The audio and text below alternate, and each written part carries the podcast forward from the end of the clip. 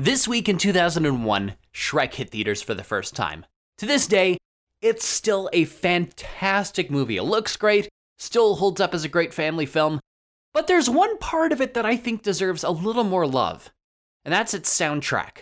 Now, when people think of Shrek, the first song that comes to their heads is All Star from Smash Mouth.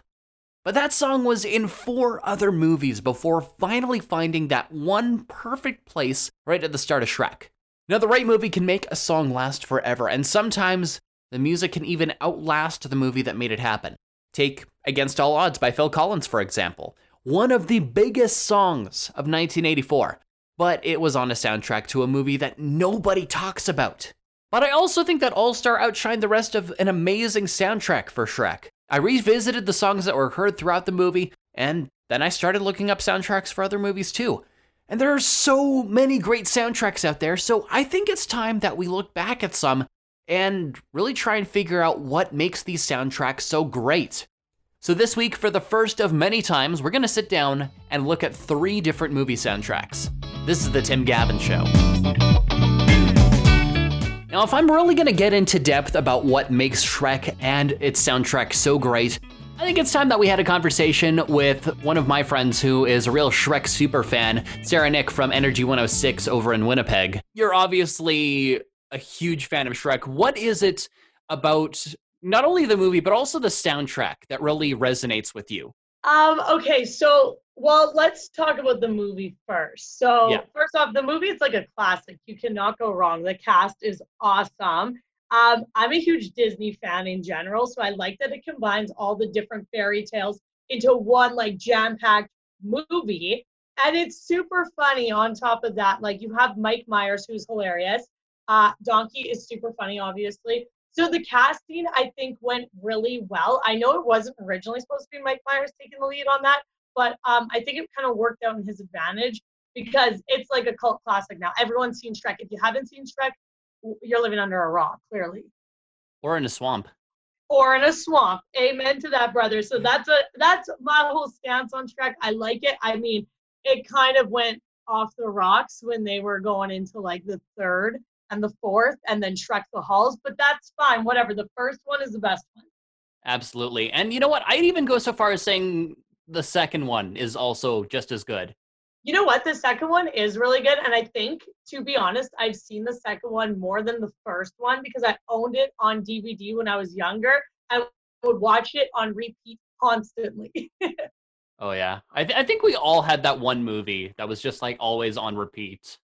yeah. And you know what? Like for me, Shrek was it because it came out when I was younger too. Like I was in like grade one when it came out. So that was just a movie that was great for my whole family. My dad loved it. Everyone loved it. So it was something that I think is a lot to do with my childhood and that I watch once a month still. That is something that is like a proud moment of mine is Shrek. I named my dog Shrek. Like That's amazing too. By the way, I've seen. I've seen your dog on Instagram. So cute. thank you. Yeah, actually I just adopted him um just over a month ago, like when the pandemic started. And uh, we were in the car, and originally his name was Harvey, but he wasn't responding to that name. So we were in the car, we were driving back, unnamed dog. We didn't really know what to call him at the time. And then I looked at him, I was like, I want to call him Shrek. And then his ears like perked up. And if you've seen Shrek, my dog, he has like ogre long ears. So then that was just his name after that. Going into the soundtrack again with with All Star. Somehow it's become just as much a meme as Shrek has. Oh my goodness. Like that is the best intro song in movie history. Like it is absolutely wonderful. And I think that everyone, when they think of Smash Mouth, they think automatically of Shrek, right? Because it's such an iconic scene. Everything from the beginning to the end. Um, it's just awesome. It goes hand in hand. Yeah. And the timing of it, I think, is really what sets it apart from the other soundtracks. Because I think All Star was in a bunch of other movies before Shrek, but somehow, just by putting it in the right place, in the right time, in the right movie, it just sets it apart and just makes it iconic that way too. Yeah, and you know what? I think the whole soundtrack in general, like they have I'm a Believer on them. Um, they have so many different ones, and it's just like they're all like upbeat songs, but like easily oh my goodness, like the intro of the first track is the best. It is so good. It's just, I don't know, it's iconic. And I think everyone just feels happy when they see it. Definitely.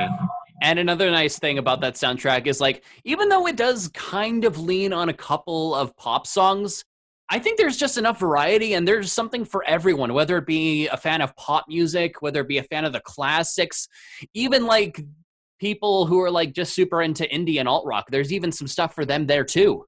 Yeah, you know, they have like Joan Jett on there as well, which is pretty cool. And the second one, too, it has like a whole karaoke thing at the end, right? That they do.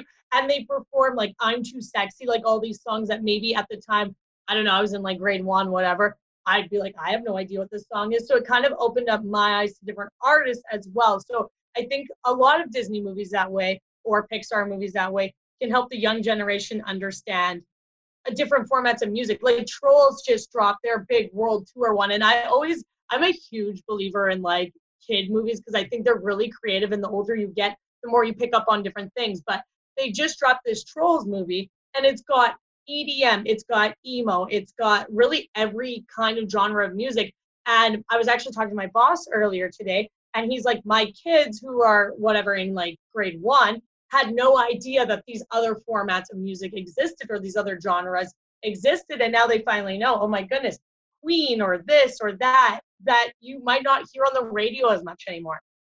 Yeah and another thing i like about that it turns this whole music snobbery on its head. And hmm. of course back in college i was guilty of this myself but the whole i love that the whole message of trolls 2 is just like open your mind to other music for crying out loud Yes, and that's like what I really do like about like kids movies in general is that they do have a bunch of different like they obviously have their originals or whatever which is cute and fun, good for the kids, but then they also throw in their own twist or they even say like um they refer to like old artists or something like that and they almost make a joke about it and as a kid you don't pick up on that but then when you're older you're like oh now i get what they're saying. They were making fun of how dumb i was when i was a kid. Like it's great. It is it is and of course, having those classics in there too, bringing in the adults. That's another beautiful thing about soundtracks. Like you just find something for everyone. And of course, not only Shrek doing that, but also I think most notably the Guardians of the Galaxy soundtrack too, just introducing a whole new generation, giving more people some common ground. Oh my goodness, Kay. So I actually just did the Marvel trilogy or whatever this year. Never mm-hmm. watched a Marvel movie and Guardians was hands down my favorite, and it was because of the soundtrack. The first one in particular, um, the second one was good, but like the first one, I was just like, this is so so cool. Like I loved everything about it, and I mean, like Chris Pratt, hello. Absolutely. Like anything that he is a part of, I will instantly watch just because he's in it. I know, right? He's so great. In the past, I have sometimes heard people say that Shrek is an example of a movie that leans a little bit too hard on pop music, but you know what? I disagree. I think it leans on it just enough to make things interesting, but if you look through the track list, there is just enough deep cuts that makes things really unique and really fun to deep dive into. And some of the soundtrack's quieter, lesser known songs I think are also some of the best, including Eels performing My Beloved Monster, It Is You I've Loved by Dana Glover, and I'm on my way by the Proclaimers. And if you haven't heard anything besides 500 Miles, it is a great place to start in the Proclaimers back catalog. Such a great song. And there are a couple of differences between songs used on the film compared to songs on the soundtrack. All the songs on the soundtrack have appeared in the movie, just a couple of different versions, uh, including Bad Reputation, the version on the movie, of course, performed by Joan Jett, but the soundtrack version performed by a cover band called Half Cocked.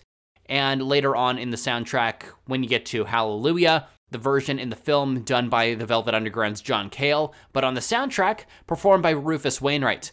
The reason for those changes in the soundtrack are because, well, of course, DreamWorks had a record label at the time, and naturally they wanted to promote their own artists. So, of course, they're going to use versions done by people on their own roster, save a few bucks trying to put this soundtrack together as well as promote their own artists.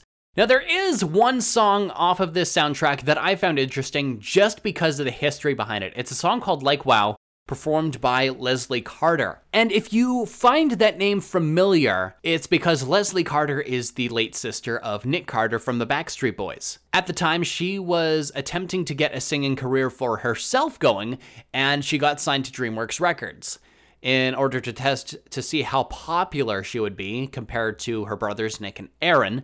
They included this song on the Shrek soundtrack, released it as a single just to see if it would do anything. And it didn't, and her album ended up getting shelved permanently.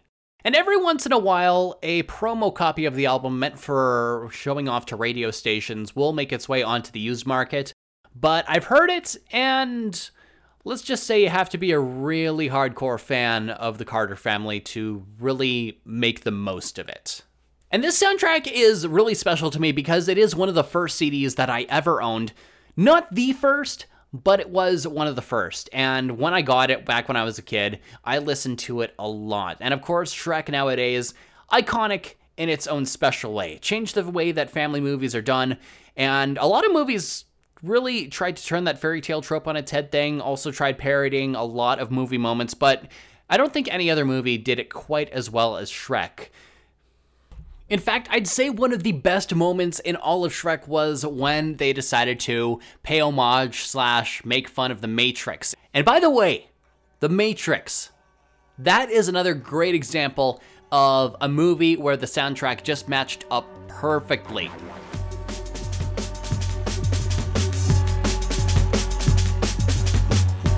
Throughout the 90s, there was a very specific type of movie soundtrack that you would see pop up every now and then. And this was mostly for sci fi movies or action movies that kind of had more of a sci fi edge or even comic book adaptations at the time.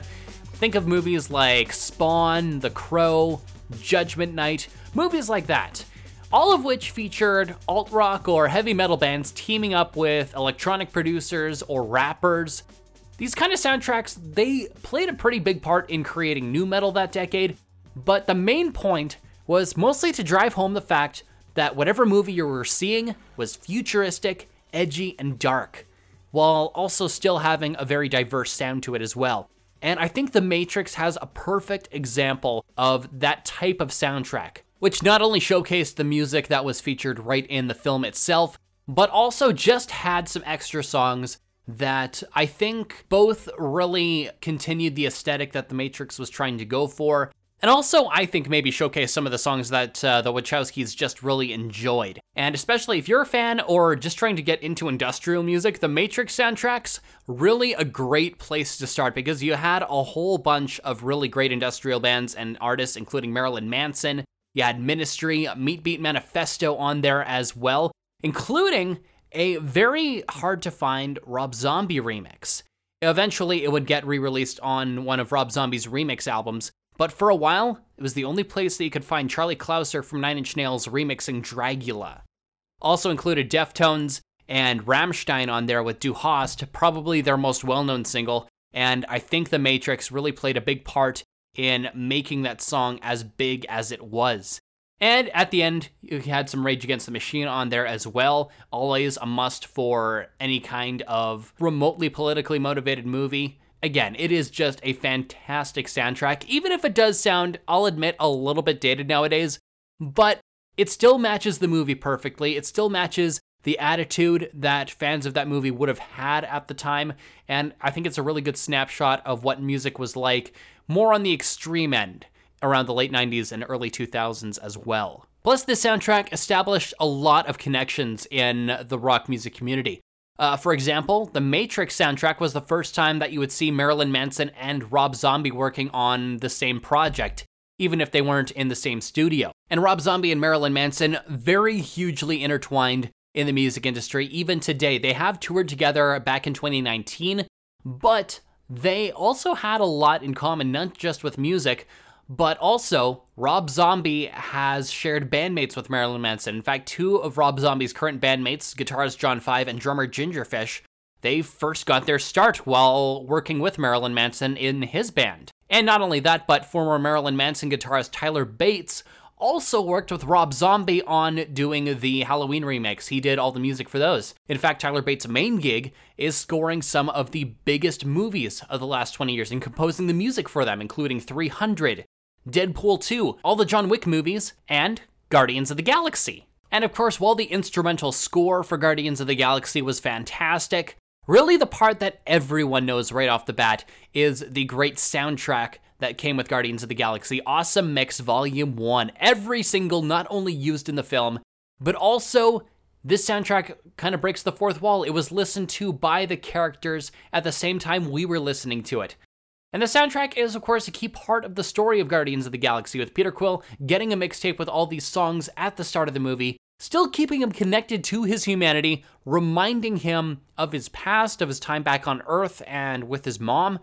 And every song on here, just perfect and laid out perfectly.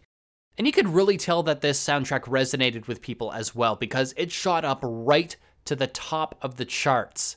And it was the first soundtrack that was all previously released music to top the chart. It was also the second best selling soundtrack in the US. Even though more people probably recognize it, Frozen still sold more copies of its soundtrack. But still, did really great. It was also the third best selling vinyl album of the past 10 years. But if you really wanted the most authentic, awesome mix volume 1 experience, you could also find it on cassette. And it was released for a record store day event back in 2014, but you can still find this cassette in a few places if you know where to look. The real question that I have about Awesome Mix Volume 1 that I'm hoping to kind of work out during this episode of The Tim Gavin Show is it the nostalgia that the soundtrack brings, or is it just because these songs are just so good on their own? So I have a little bit of help this week to answer that question. All right, so if we're really going to talk about a soundtrack that is full of nostalgia, I kind of want to talk to one of my friends who I'd say is an expert on it. Scott Mitchell, how you doing? Oh, not bad. Yourself? Uh, doing pretty good. I'm having so much fun looking back at all these soundtracks. And Guardians of the Galaxy, I watched it again last night. And even though when I first saw the track list for the soundtrack, I, I originally thought that it kind of leaned a little too hard on being nostalgic. But honestly, the songs just work so well and I think we're starting to see a lot of those, uh, a lot of the nostalgia come into play when it comes to soundtracks. And it, it's been going on for a few years. I shouldn't say we're starting, it's been going on for quite a while uh, where the, the, the producers, they are leaning heavily on songs that are coming from the 70s and 80s. And it's not just movies either it's tv shows and uh, i think one of the biggest production teams that uses this is anybody who does shows for Netflix. Um, Stranger Things leans heavily on the 80s. Riverdale, there's stuff from the 70s and 80s out of and whatnot. And it, it's no different when it comes to actually both the Guardians of the Galaxy for Volume One and Volume Two. Yeah, and but I, I find it interesting. Like it, the the last year that Peter Quill remembers from Earth is back in 1988 and most of the songs like i think the the youngest quote unquote youngest song on the soundtrack is from 1979 yeah uh just looking through it yeah it's leaning very heavily 70s that's for sure even a little bit of 60s in there when you look at um like Five Stairsteps for example uh with ooh child. Um you also got Elvin Bishop fooled around and fell in love in there. Um Blue Swede's hooked on a feeling raspberries go all the way. Yeah, there's there's a lot of the 60s 70s feel to it in this. And some moments from the soundtrack I think they did translate a little bit better in the film. Like some it's like a really good use of the song, but say Moon Age Daydream from David Bowie, I found that a little bit too much in the background for the scene that it was used. I was kind of hoping that it would be used a little more prominently, but Hooked on a Feeling, I thought the placement for that just perfect. And even um in that just thinking back to the movie, um Rupert Holmes' escape was used quite well within that movie. Yeah, absolutely.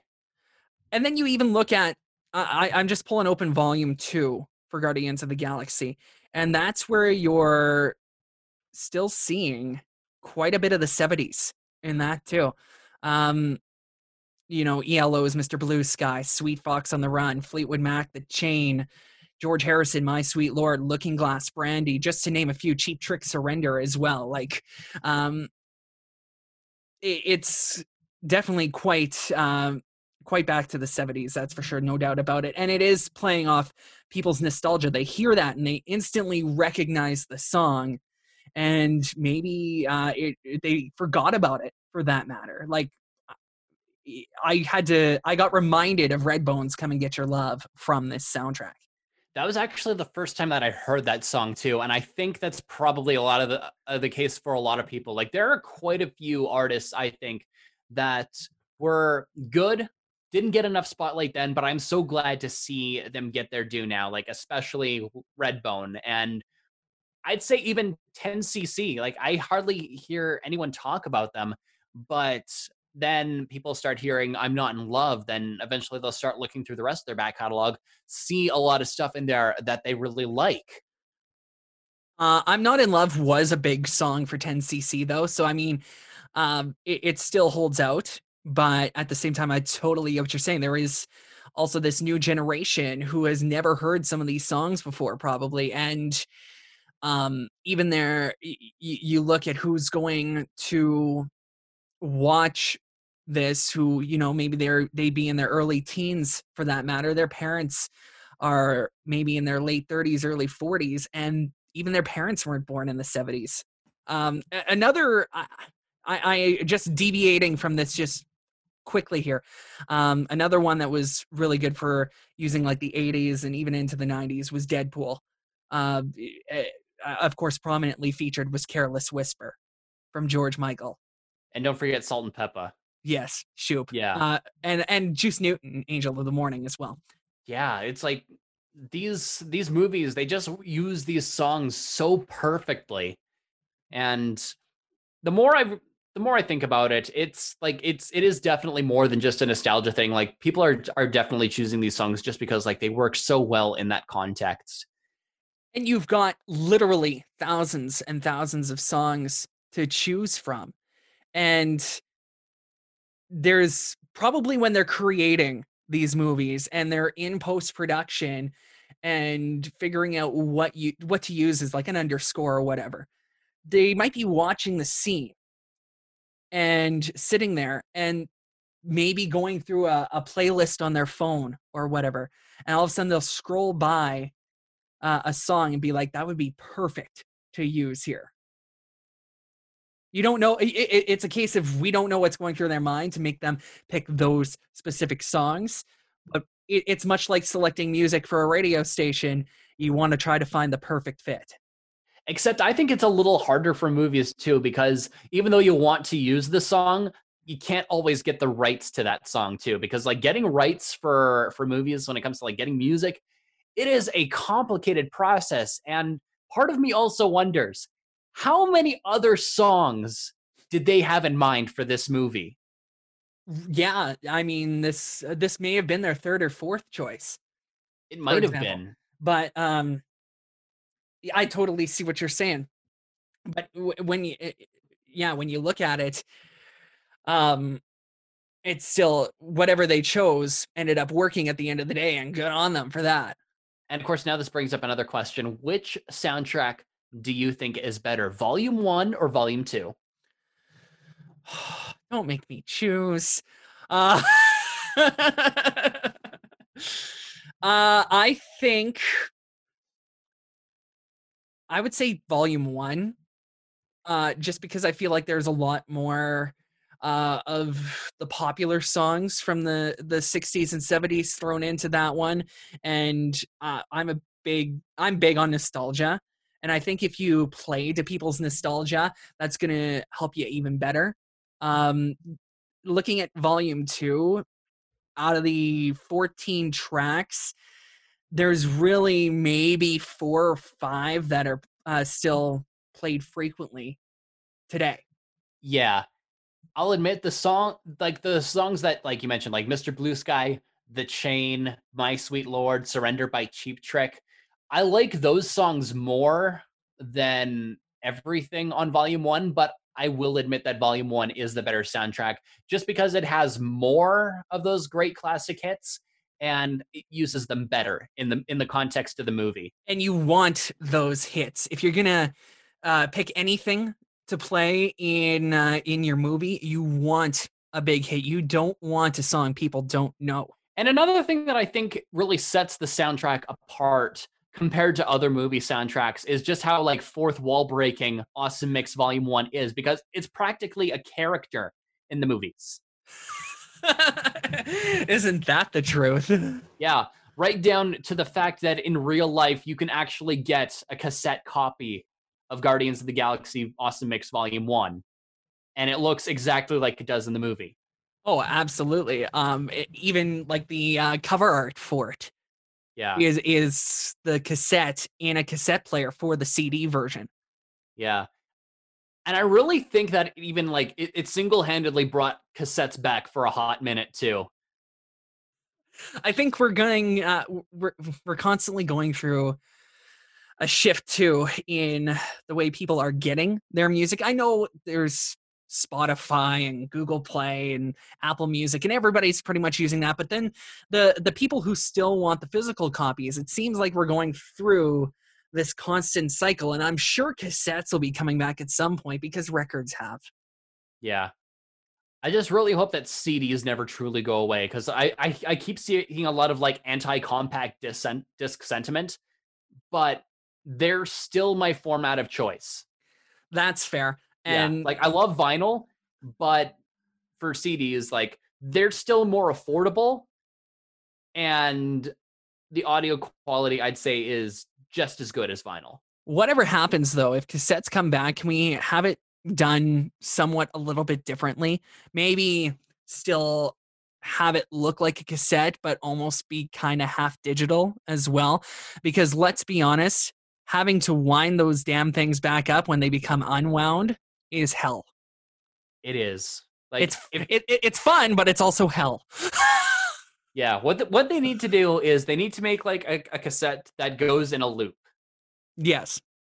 Yeah, and maybe makes the sound quality a little bit better because not all cassette tapes are created equal, and a lot of the the newer cassette tapes that you're seeing, it is a lot of that leftover super duper low quality tape that they're using instead of like the really like primo stuff. Doing this week's episode of The Tim Gavin Show has really made me fall back in love with movie soundtracks, so I'm gonna have to revisit those, maybe do some more discussions well into the future, maybe even talk about movie scores. Really, it's just so much fun looking back at all this stuff and finding these connections. And I'm glad you're joining me on the ride and we can make these connections and explore them together. Next week, we got some more fun stuff going on. Going to look at some more albums, look at some more pop culture history, and keep these explorations going. In the meantime, don't forget to subscribe, to like, to post a review on iTunes. But thanks for listening to The Tim Gavin Show, and we'll talk to you again next week.